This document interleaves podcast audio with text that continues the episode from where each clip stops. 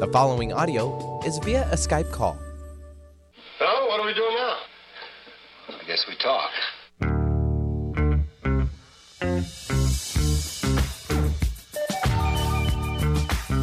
It's Mance and Mitchell on the weekend with Gary Mance, Suzanne Mitchell. A double shot of good conversation with great guests to power up your day. Mance and Mitchell, you're on the air.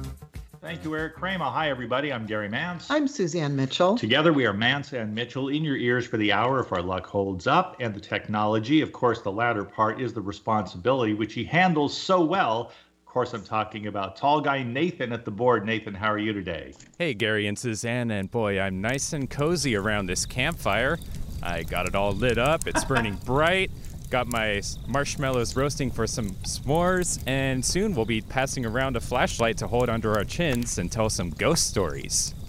This is why they call radio theater of the mind. Yes. I can Perfect. picture it. I can pick the heat from that little campfire is just uh, warming me up.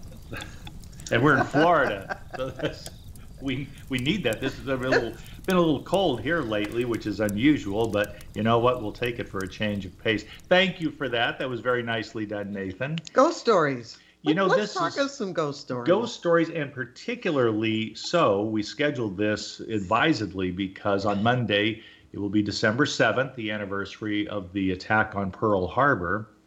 And a little bit later, I'll have something to say about that because I have visited the Pearl Harbor Memorial site three times, and I have been aboard the Arizona Memorial itself twice. One time was uh, the ordinary tourist experience, and the extraordinary happened to me, though I did not see anything nor hear anything I could describe as paranormal. But it was a very meaningful and solemn experience for me, and quite inadvertent the second time I was aboard the USS Arizona. We were really thrilled to meet Matthew Swayne for the first time a couple of months ago when we were sent his book about haunted rails. And we thought, oh, well, how great was that?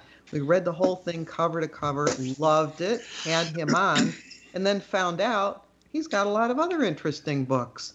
So let me tell you a little bit about Matthew L. Swayne. He's a journalist who works as a research writer at Penn State. He is the author of five books America's Haunted Universities, Ghosts of Country Music, Haunted Rock and Roll, Haunted World War II, and Haunted Rails. We read and talked about Haunted Rails a couple months ago, and we said, please come back and talk about Haunted World War II for the anniversary of Pearl Harbor, and he said he would. So we have read uh, part of that book, and we're going to talk about some very interesting stories today having to do with that. And so, welcome to Mance and Mitchell once again for the second time, Matthew Swayne. Thank you very much. Thanks for having me on. It's a it's a pleasure. We love your stories and we love the way you tell them. I really appreciate that. That means a lot. In particular, your book, Haunted World War II Soldier Spirits, Ghost Planes, and Strange Synchronicities, was a compelling read for us. There, in the honest affair reporting, we have not finished it because we could only get to so many stories in one hour. So we will finish the book, and maybe you'll be back discussing more of those. As part of the panoply of the ghost stories that you chronicle, you are an accomplished and, res- and respected paranormal researcher.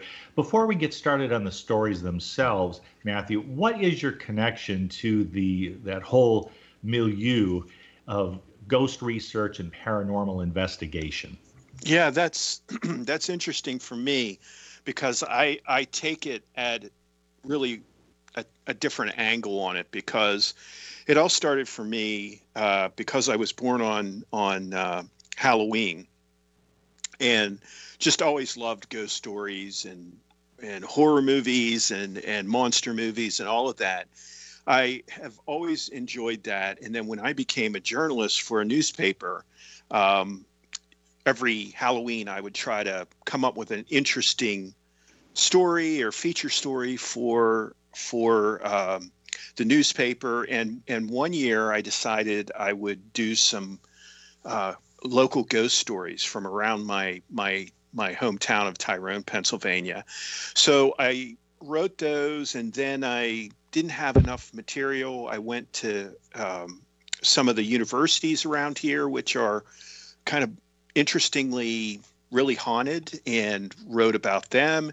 Put this story out, and what I really noticed was people responded to that more than probably any other piece I wrote. Um, you know, you could write stories about accidents, fires, crimes, but they really sort of res- these stories really resonated with people and they would come up and tell me those stories. So from that point on, I had started to collect stories uh, mainly about haunted universities, but then later on, as this kind of career, if you want to call it that, blossomed, I would start collecting stories from different uh, parts of of history that I'm interested in. For example, I'm really interested in music history.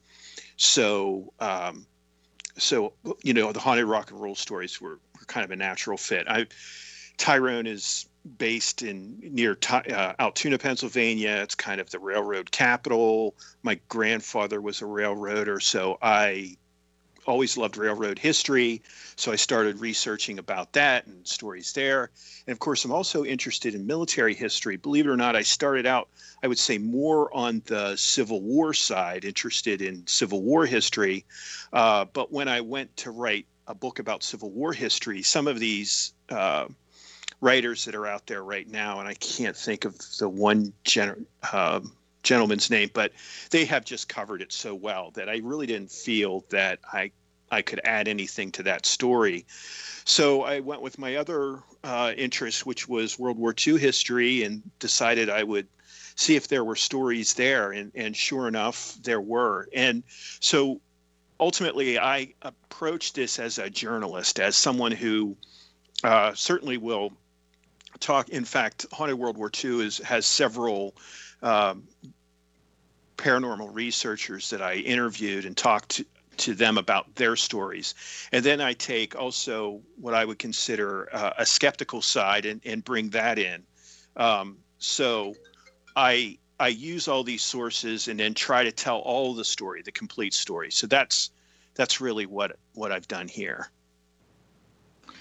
and we're very glad that you have. I'm sure your readers, uh, to a person, would find these stories enriching in their way they can be harrowing. Every one of them is eerie, but they invite you into a world of exploration. That's one of the things I admire most about your chronicling of these events, however we may interpret them, because there's a lot mm-hmm. of controversy surrounding such research. Right. And Gary and I both appreciate the fact that you are skeptical. You are not a debunker, which is at one extreme, and you don't believe everything that you've heard or read, which is at the other extreme a believer in everything versus a believer in nothing. You find yourself right in the middle saying it could be true it could be not true. Here are here is are the facts as i understand them from various witnesses.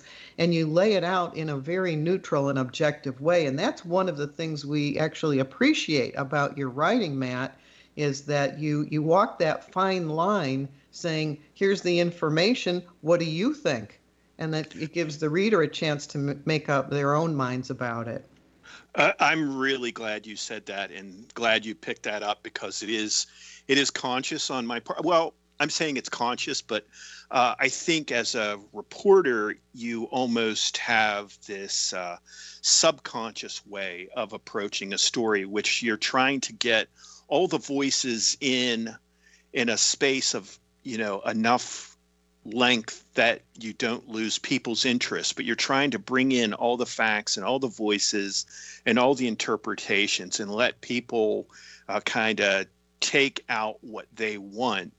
And it has led me, I would say, now that I have these books kind of under my belt, to approach this material actually in a completely different way as not really an exploration exploration of truth per se but an exploration of meaning. So, what I see in these stories from both, you know, the skeptical side and the the believer side or the people who've simply experienced it and can't understand it is a desire to shape this material into meaning into their own truth you know so this way i'm not the ultimate arbiter of what is the truth this is really these things are intensely personal and with Haunted World War II, it even takes it a step, you know, much farther because I think when I was writing uh, America's Haunted Universities, those stories are kind of fun to tell. You know,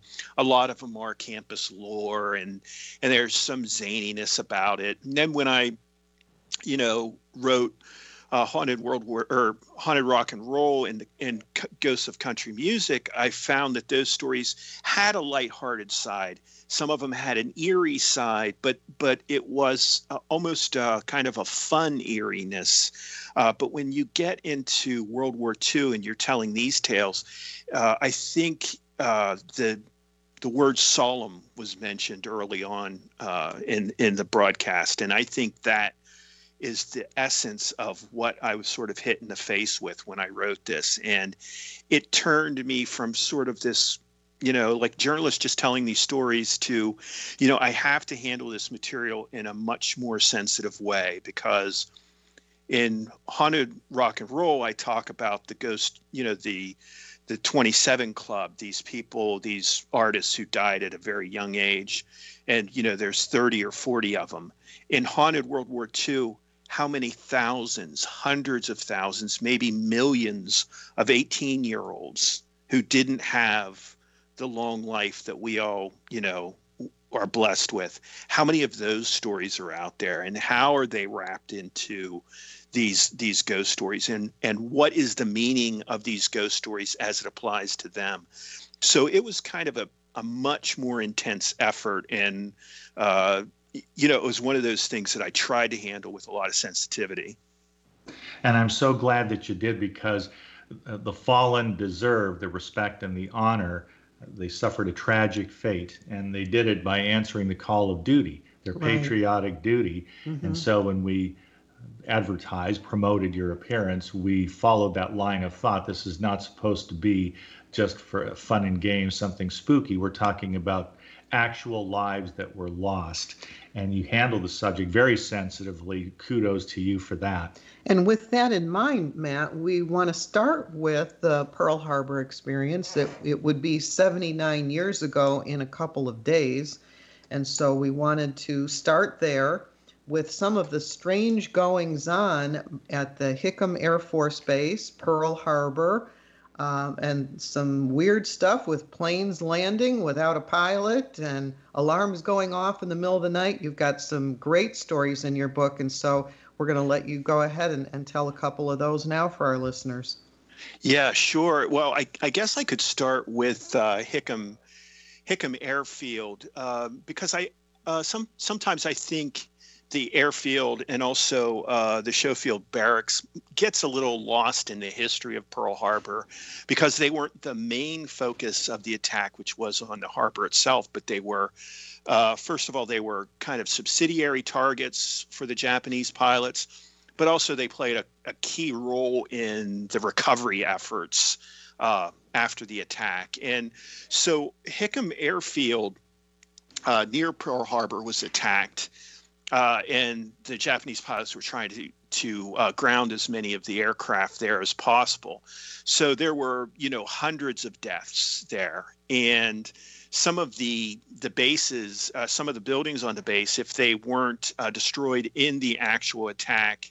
Uh, and had fatalities in that building. They housed fatalities and the injured afterwards. And some of the stories here, there was, uh, I think it was the, the one headquarters building I thought was a little fascinating because this kind, this came from several accounts that I read, but the one that I used in the book was I thought a little more systematic in how this person talked about it, um, and the the the um, soldier in in question came to Hickam, and I, I think he was a security specialist, and he was expecting, you know, the the processes to be exactly the same as some of the other buildings that he was involved in securing. But when he came to Hickam and the uh, the headquarters base there, or the headquarters building there, it was a little weird. First of all, he noticed that the CQ, uh, which is is this desk that normally is right as soon as you go into a building, uh, there's usually a soldier there, and it's kind of someone who guards it, makes sure he knows who's coming or she knows who's coming and going. But this CQ desk was outside of the building, which was weird. And then I think the first day he was there, uh, there was an alert around three o'clock in the morning uh, went off, uh, and the alarm went off. And one part that was close to the process was the security detail came in, and they turned off the alarm.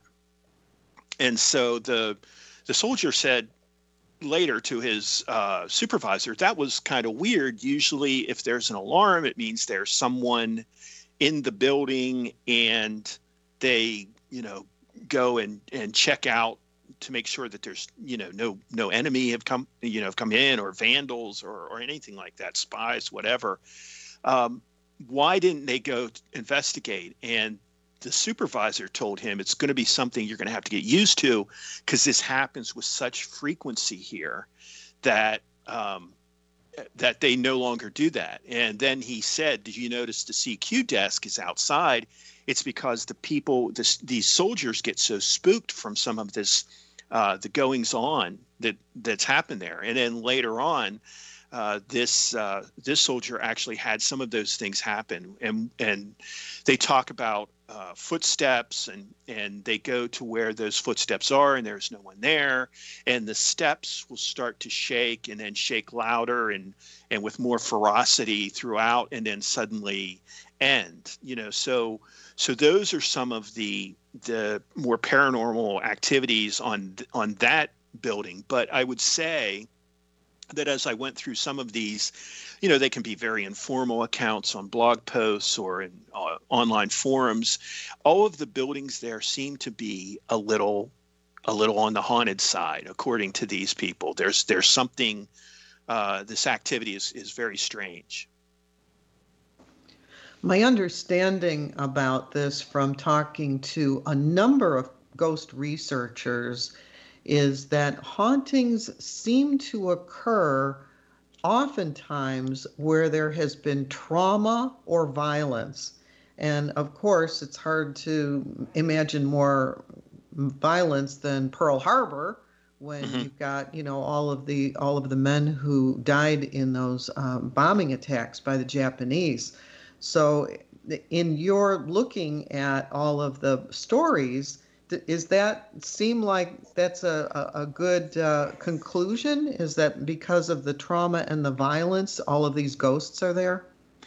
I would say that's that's certainly one of the top theories um, of the, of the researchers that that I talked to about this for sure, and particularly in Pearl Harbor.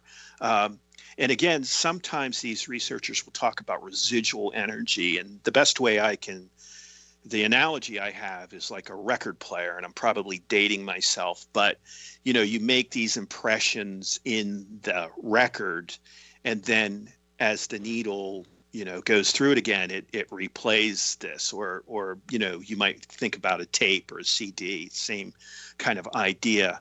But that these these psychic forces have uh, kind of impressed themselves in the time and space in these areas, and that every once in a while they burst out. Now, there's some differences about this building that I was discussing, the headquarters building, that that doesn't seem to add up. That I tried to dig into, but you know, Pearl Harbor was attacked around seven o'clock in the morning, seven to eight. Uh, the activity really heats up at around three in the morning in this building, according to the witnesses. So there's a couple ideas there. One is three o'clock seems to be a normal spooky time, according to a lot of these researchers. But there's also the idea that maybe the real activity in this building happened long after the building when they were moving uh, the injured and uh, bringing in, you know, dead bodies into this, and we're going up and down the stairs. So so the that idea sort of uh, reflects this idea of of kind of residual spiritual energy. I would like to know more, Matthew, about what people report from their visits to the Pearl Harbor Memorial, in particular the USS Arizona Memorial itself, which is built atop the sunken wreckage which entombs a thousand or more sailors. I have a personal experience of that, but I'd like to hear what you have to say about it, eh, just so that we can sort of share and compare our experiences. Right. Um, and I, with uh, Pearl Harbor, uh, the Arizona does seem to be the the absolute center of some of the the stories, the the paranormal and the supernatural happenings going on in the base. It seems to be the the focal point. Uh, there's there's one story that is definitely a ghost story, and it feels more like ghost lore to me, and it's it's very evocative. But the background of this story is that there was a sailor, and I, I don't know how true this is or not, but there is a sailor who was on the ship right before the attack, uh, was on on guard duty um, that that morning, that Sunday morning, and you know it was a very beautiful morning, a very kind of lazy Sunday morning for the troops, and this sailor decided he would venture off the ship uh, just for a little bit. And no sooner had he left the ship when it was attacked, and the Arizona blew up in front of him. Uh, so, so the ghost story is that there have been people who have uh, gone to that point on the shore uh, right before where you can see the Arizona Memorial because the Arizona Memorial submerged.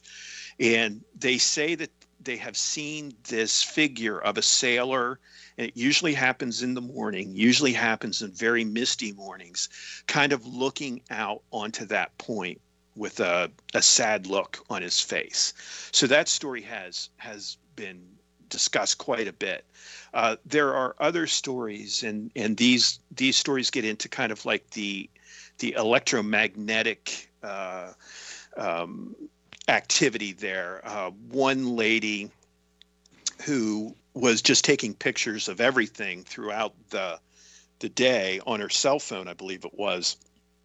Um, noticed when she took a picture of the water, this kind of serene water uh, over top of the memorial. When she looked at it, she saw faces of young men in this picture.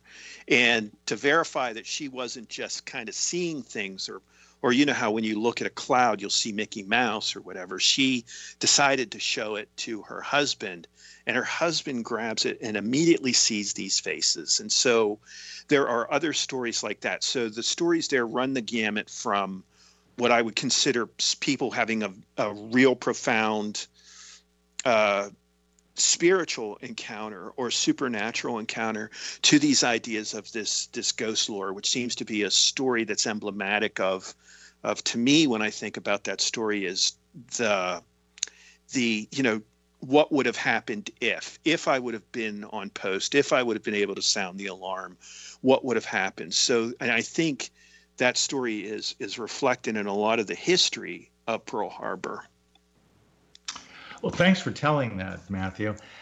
I have made four trips to Hawaii. They happened four years in a row, 1991 through 1994. The first time I went to the Pearl Harbor Memorial, and I go every time I go to Hawaii, there I I remember going on November 7, 1991, a month before the 50th anniversary. And I can still recall the orderly and respectful way in which almost everybody took that tour on a boat from the visitors center, there a few minutes uh, boat ride to the Arizona Memorial itself.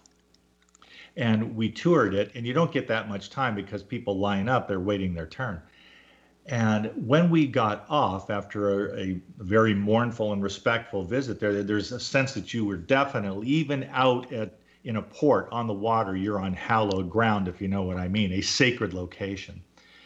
And when we got off the boat, the tour guide, who's with the uh, the park service there, they or those who administrate the uh, memorial, he said, "I was so discouraged. I worry sometimes." And I asked him why, and he said, "We had some middle schoolers. Okay, so these are just young teenagers at this point, there who were so uninformed about United States history that when the subject on the tour just ahead of ours brought up World War II, the meaning of it all, one young boy said that uh, he didn't know much about World War II, but he had heard that Adolf Hitler was a bad guy.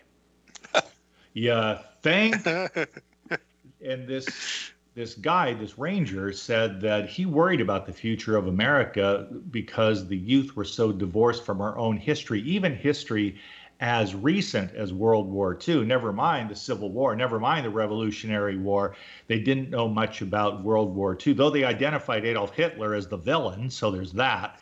Yeah. That was an amazing experience in itself. The second time I was aboard the Arizona Memorial itself, I was uh, with my partner at the time, and we just sort of uh, went our separate ways once we were on the memorial. Curiosity took over, and I went into this this uh, anteroom, which is actually a memorial with all the names of the known dead on these giant stone tablets, to all appearances. And there was a wreath from Vietnam War veterans who were there to honor uh, the dead from the USS Arizona and Pearl Harbor. I remember being transfixed and I was looking at all the names and I was just stunned by the solemnity and by the tragedy surrounding that event, a unique tragedy at that time. This was about a decade before 9 11. And I turned around and I discovered, to my shock, and I still get chills thinking about it, the boat took everybody but me back to the visitor center. I was on the Arizona Memorial by myself. Oh my gosh. And this was, as I say, totally inadvertent. I wouldn't plan that. But I was there for about five minutes, five of the longest minutes of my life. I'm not going to tell you that I saw any specters. There were no ghost sightings, nothing like that. I didn't hear anything. I didn't see any pattern in the lapping waves. But with the motion of that memorial over the entombed dead and looking down into the galley where the uh, bomb fell that did the fatal damage, I was looking down into it. And the feelings that came over me were so intense that I actually, with physical movements, I would have been very embarrassed had anyone been observing. I was trying to push emotions out of my body. Mm. It, it abs in the truest sense of being eerie, it was overwhelming. And wow, was I ever happy to see that boat come back with the next group, and then I went back with them. That is one of the not paranormal, it wouldn't be the right word, but it is one of the most solemn and most harrowing experiences of my life to be that close to the lingering effects and meaning of history. It was an incredible experience, and I'll never forget it. That's powerful. I think it's time for us to take a break. Why Suzanne. don't we do that? When we come back, we're going to give our honored guest of this hour, Matthew L. Swayne, the opportunity to discuss his books and how you can get them. In addition to which, and I made a promise I'm going to keep, Matthew is going to tell you how his interest in paranormal research was fueled by an experience that his own mother had now, there is a story to be told, and we will have the privilege of listening to it on the other side of this break. You are listening to Mance and Mitchell, and you are tuned in to Seattle's home of alternative talk, AM 1150. The preceding audio was via a Skype call. Staying connected with Gary Mance and Suzanne Mitchell is easy. Just go to manceandmitchell.com for the latest info on topics and guests. Friend Gary Mance and Suzanne Mitchell on their Facebook pages and like the Mance and Mitchell show page at facebook.com slash Mance and Mitchell. If you're on Twitter, share a follow with Gary and Suzanne at Mance Mitchell.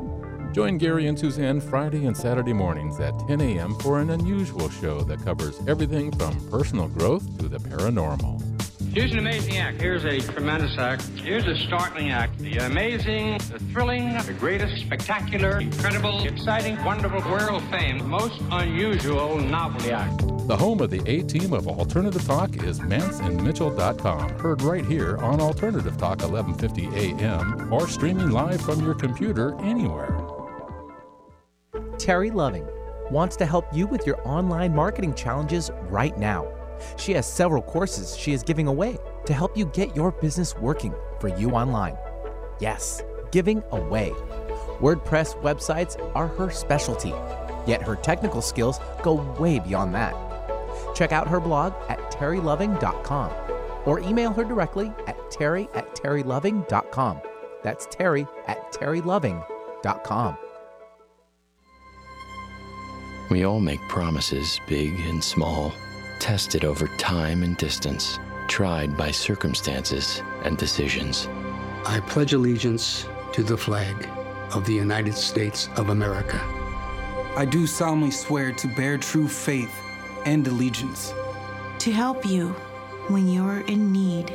To tell the truth, the whole truth, and nothing but the truth. To be considerate and caring, courageous and strong. For better. For worse. In sickness and in health. To love and cherish. To be your loving, faithful friend. Partner. Child. Parent. Neighbor. One of our most important commitments is to support our nation's veterans. Learn how you can help a veteran going through a difficult time by visiting maketheconnection.net. On Friday, Mance and Mitchell welcomed Turi Ryder, author of She Said What? who shares her insights into our current status and our nation's direction in 2021. On Saturday, Tanya and Joey Madia return with frightening and enlightening stories from their latest book, Roommates from Beyond How to Live in a Haunted Home. They speak from experience. Bringing you fascinating talk one hour at a time since 2007. We are Mance and Mitchell, Friday and Saturday mornings at 10 on Alternative Talk AM 1150. Alternative Talk 1150, the talk of the sound. The following audio is via a Skype call. Welcome back to Mance and Mitchell. I'll be home for Christmas, if only in my dreams.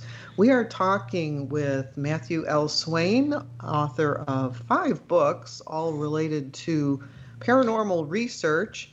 Uh, Matt, please let our listeners know what your website is and where they can get your books and any other information you would like to share about how they can connect with you. Sure. Uh, I have a website, mattswayne.com. That's M A T T S W A Y N E.com. The books are, are on uh, Amazon.com and BarnesandNobles.com. Uh, sometimes Barnes and Noble will actually carry the physical copy, uh, and if they don't have it in, they say they'll get it in for you, or just tell them to have it in there so that other people can buy it. Um, also, I'm available on social media: Facebook, Twitter. Uh, Matt Swayne Books is usually the best way to get, or just or just Google that, um, and and that's how you can can reach me. Thank you. And we recommend Amazon.com simply because these days Jeff Bezos needs your money. Yes. he's, yes. he's down to opening a can of spam and resorting to peanut butter sandwiches four or five days a week, the poor slob. So send him your money. Yeah. I feel we, even I feel even bad that I get a royalty. Maybe I'll just donate it back to Amazon. he would appreciate that. Yeah. That would be great there. So uh, Amazon, of course, being such a convenient way to get these books, and and are your books? I should ask you, are they downloadable on Kindle? Uh, I think most of them are. Yes. Okay, good because I have quite the library on my iPad. That's always a good way, especially if. Uh, when you're living with Suzanne Mitchell and she's asking you, what are you going to do with all these books coming in, many of which are sent to us by publishers yeah. who are promoting potential guests? They're pitching us there, and uh, we're going to have to cut out a wall or something, put in some shelving here, Suzanne. So that's why I like Kindle as well. Very good. Well, thank you, Matthew, once again for joining us. I wanted to give you the opportunity to tell the story about your mom's own paranormal experience. It seems to have a lot to do with your own motivation for entering into this field of research.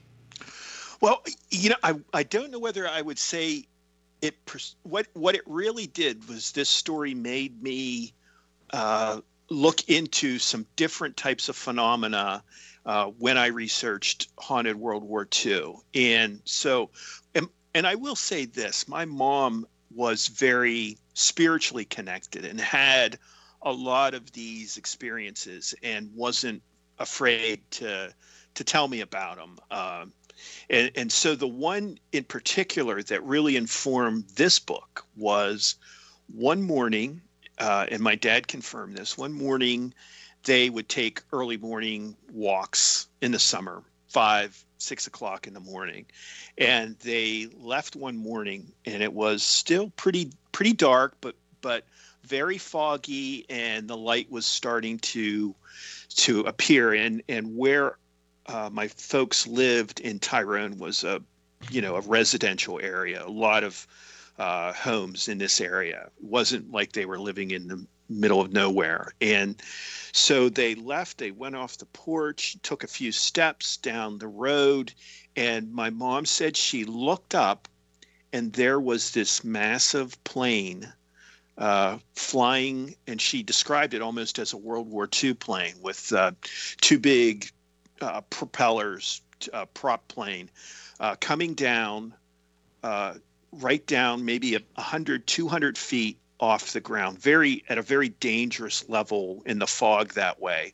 And what my mom said was it was very weird that it was so close she could see the light in the cockpit. She couldn't see a pilot, but she could see the light and she said it it didn't make a sound, which you would think a big lumbering beast like that would make quite a racket. Uh, they watched it go over top of them, over the next uh, street, bank into the clouds, and was never seen again. And and so she was convinced she saw something called a ghost plane, and and she was also convinced and my dad witnessed the whole thing and was was able to corroborate what my my, my mom saw too. Uh, so when i started writing this book i thought hmm wonder if there has ever been ghost planes.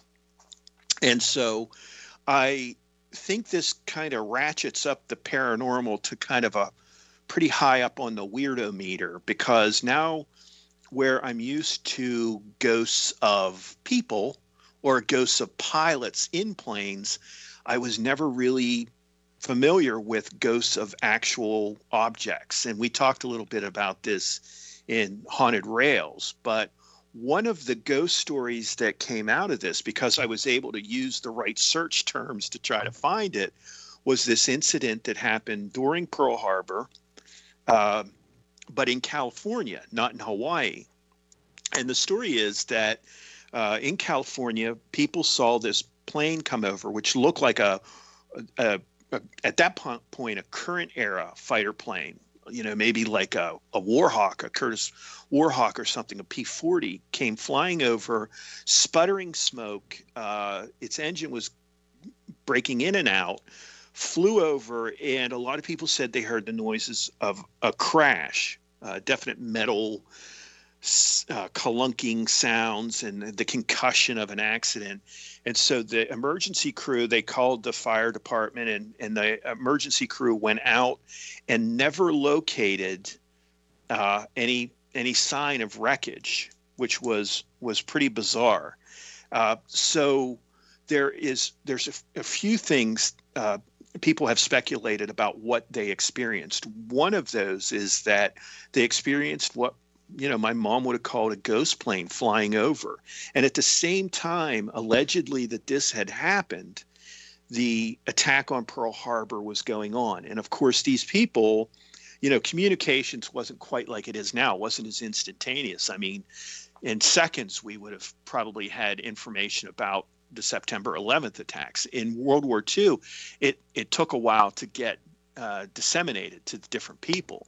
So there is this idea that it was some type of bizarre um, reflection of what had happened in, World, in Pearl Harbor. And in Pearl Harbor, a few planes did get up in the air and did fight against the Japanese pilots and did down a couple Chi- Japanese zeros, but they also uh, a few of those were also shot down too.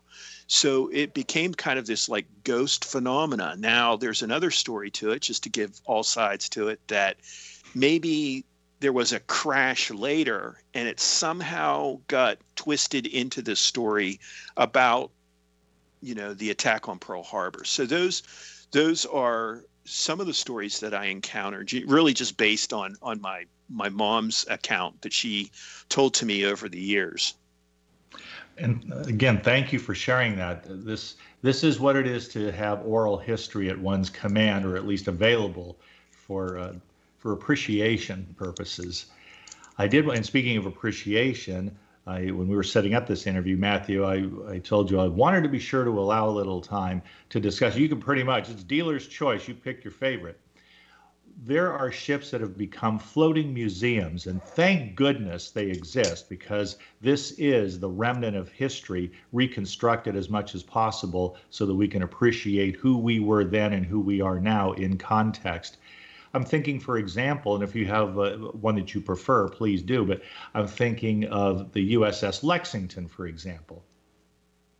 Right. Uh, the Lexington, I think, is a good one to talk about because it has been uh, thoroughly investigated and it's been investigated by, you know, really some of the greats, uh, uh paranormal researchers. I'm thinking of Lloyd Auerbach, who you know, I remember as a kid reading some of his stories, and I think I remember reading about uh, the Lexington, which is probably how it it ended up in this book. But you know, the the Lexington in World War II was they called it the Blue Ghost, which I point out in the in the book because I think that's kind of interesting.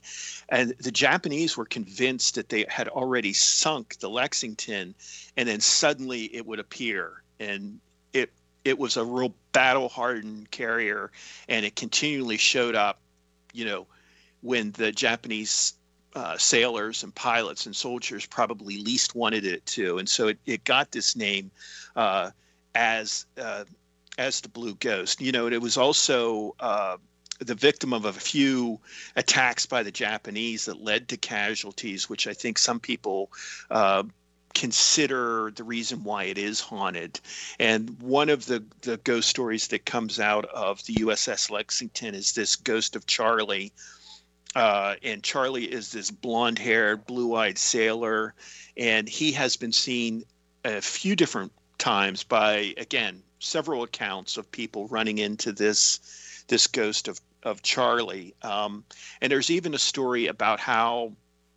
Uh, a group, I think it might have been a couple or a, a few people showed up and they saw this sailor dressed in World War II garb. And so they figured this person was a um, either a tour guide um, or a reenactor who was going to help you know guide them around these huge aircraft carriers which are literally you know cities uh, sized kind of boats and so they went on this tour, and then suddenly the the the guide, this um, uh, Charlie, uh, decided to leave, and he left the group. And then this this group ran into some people who were actual uh, officials on the USS Lexington, and they described this person, and they could not figure out who it was. It was almost like a ghost had appeared and, and given them this this great tour of this boat. And they even mentioned about how some of the details this this person gave them this tour guide gave them were so intense that they made the comment kind of mentally that it was almost like he had lived through this. And maybe you know maybe he did. And maybe he did. Yes somebody who sounds like they were on board sailing would have an intimacy that they could communicate I'm glad you mentioned the Charlie story because that really stood out in the book as we read it. I also want to get to the point as I'm looking at the clock here. I don't want to neglect to mention something. Yes, Suzanne. Well, I was going to say um, there. The book covers all of the theaters, not only the Pacific Theater but the European theater. Right. And there are so many stories. The ones from England were fascinating. The one from Belgium that we read there were things going on all over the world during World War II. I'm thinking we need to have Matthew Swayne back again next year. Well, go yes. over this again. Please yeah. do. But, well, but I, you, I know there's something on your mind, Gary, that you want to get to before the end of the hour. Well, and it's, so, it's rooted in my disappointment, Matthew, not with you or with your writing or research. I remember one time I was working in the rental office of an apartment building there, and there was a World War II era flyer. He's probably gone to the great beyond, rest his oh. soul. An elderly gentleman, and we got talking about his war experiences, and not all of them are willing to share freely. He was mm-hmm. actually very kind to tell me the things that he that he had to report. But I got curious, and I thought, oh, I'm going to go ahead and take a chance here. And I said, Sir, can you tell me anything about the alleged Foo Fighters? Because in the world of UFO research, the Foo Fighters stand as one of the early and very mysterious examples of anomalous aerial activity with performance capabilities on the part of these aircraft that we can't match today. And yet, both sides in the war, the Axis powers, the Allied powers, reported Foo Fighters, or what became known as Foo Fighters. They're UFOs. And when after the war people would recount their sightings, their encounters with these craft, the Americans would say to the Germans when they got into a conversation, we thought that you had some kind of secret weapon with these mysterious aircraft that did things that we couldn't dream of doing. And their German counterparts would say, We thought they were yours. and with that, what is it that you've been able to discover and uncover about the Foo Fighters? Well, this is a subject that I really l- like to talk about because I was always interested in these Foo Fighters too. And I really consider World War II the start of the modern UFO era. A lot of people say it was it was later on when I think was it Kenneth Arnold who who witnessed uh, the planes in I think Oregon or the UFOs in Oregon. I really Washington. Washington. I believe it started in World War II with these Foo Fighters. And I think the critical thing, uh, the reason why this, you know, rises above some of the other stories that, you know, could have multiple explanations for, when you're talking about aviators, there are no better observers of aerial phenomena than aviators. They're in the air more than we are. They're always looking at the sky when we're not always looking at the sky.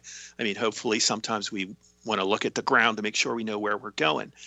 But then take it to another level and say these aviators are in conflict and they need to know minute details about how an aircraft performs, how fast it's going, because they need to know whether it's a friendly or it's someone that's going to kill them. So they are it, World War II air, aviators are one step above just great uh, observers of aerial phenomena.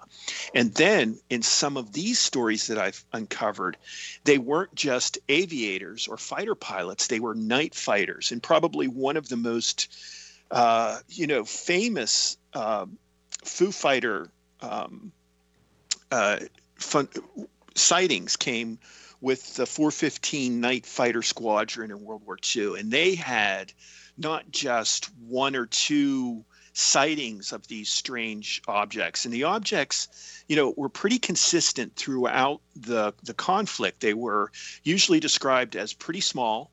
They were orange or red, and they looked like balls of fire. Most of them did. Uh, and there are some other ones that are kind of outliers, but this night fighter squadron were the best of the best, the cream of the cream, because not did they only have to know about aerial phenomena, and they also had to know about uh, whether it was friend or foe. They had to do it in the dark. And over this period, I think it was from like November 1944 into December 1944, they had these uh, encounters with the, with these strange objects that seemed to the intensity of this these encounters started to increase. It was almost like some of the pilots from the 415 seemed to think that they were being targeted or being watched very closely by these objects and you know the initially it would be one light would appear on the you know the left or right wing of these planes and seem to follow along with with these planes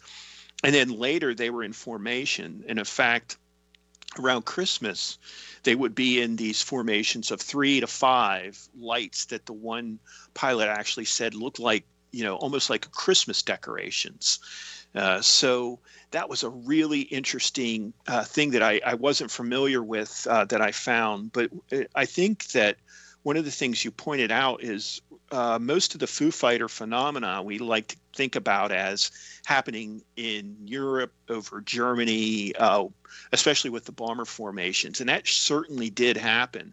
But there are so many other uh, uh, examples of this uh, in the South Pacific, for example, with uh, the conflict against the Japanese. And there were also some stories about as early as June 6th in 1944, the invasion of Normandy, a group of officers saw this very strange uh, object fly overhead, and they they thought it was a V two or a, some type of uh, rocket uh, that the Germans launched. But there was a problem with that. the The rocket was actually going towards Germany, not away from it, and it was just nothing that was in the Allied arsenal at that at that point. So it's kind of fascinating. Well, it is. I mentioned being disappointed, and I should put a bow on this topic by saying that the gentleman who was so kind to share his war stories with me not only didn't have any such stories to report because I asked him, Have you ever heard of the Foo Fighters and what was going on in World War II? This was aerial warfare, etc. He not only didn't have any stories to share, he had never heard the term. Wow. Foo Fighter. He heard it for the first time from me. this was in the 1990s. Wow. and I thought, wow, okay. I was hoping that I would get an up close and personal account of the Foo Fighters, but no such luck. And yet, here are all these others reporting these stories, and it, it has become part of the lore, but also the research into the aerial phenomena of UFOs. Mm-hmm. And I thank you for sharing that. It's a continuing mystery, I take it. Yeah, I, I don't think it's ever been officially solved because you know, as I go through these encounters and these, uh, the the descriptions do not seem to fit in anything because they're sometimes explained as rockets, but again, rockets have a certain trajectory.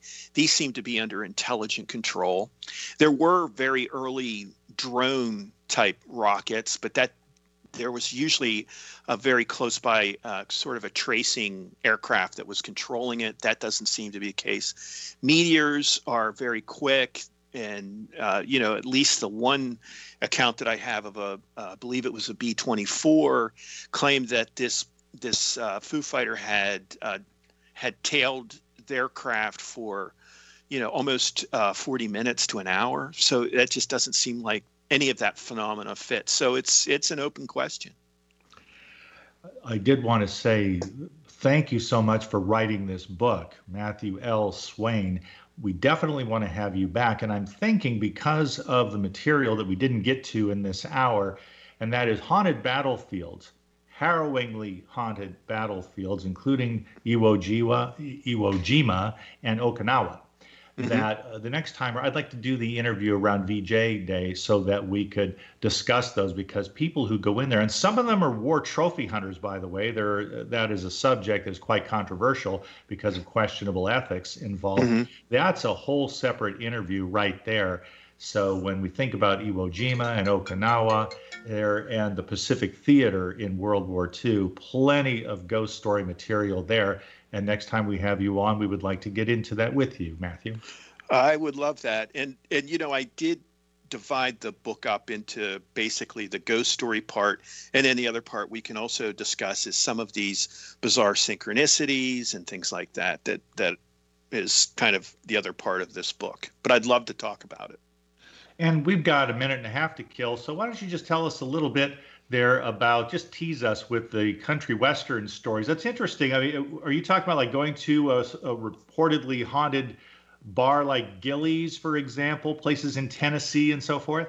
Well, there there are a few of those, uh, and I, mainly it, it it follows along the same path as the haunted rock and roll, where I have some key. So in this book, I actually have some uh, stories about country musicians who've had supernatural encounters.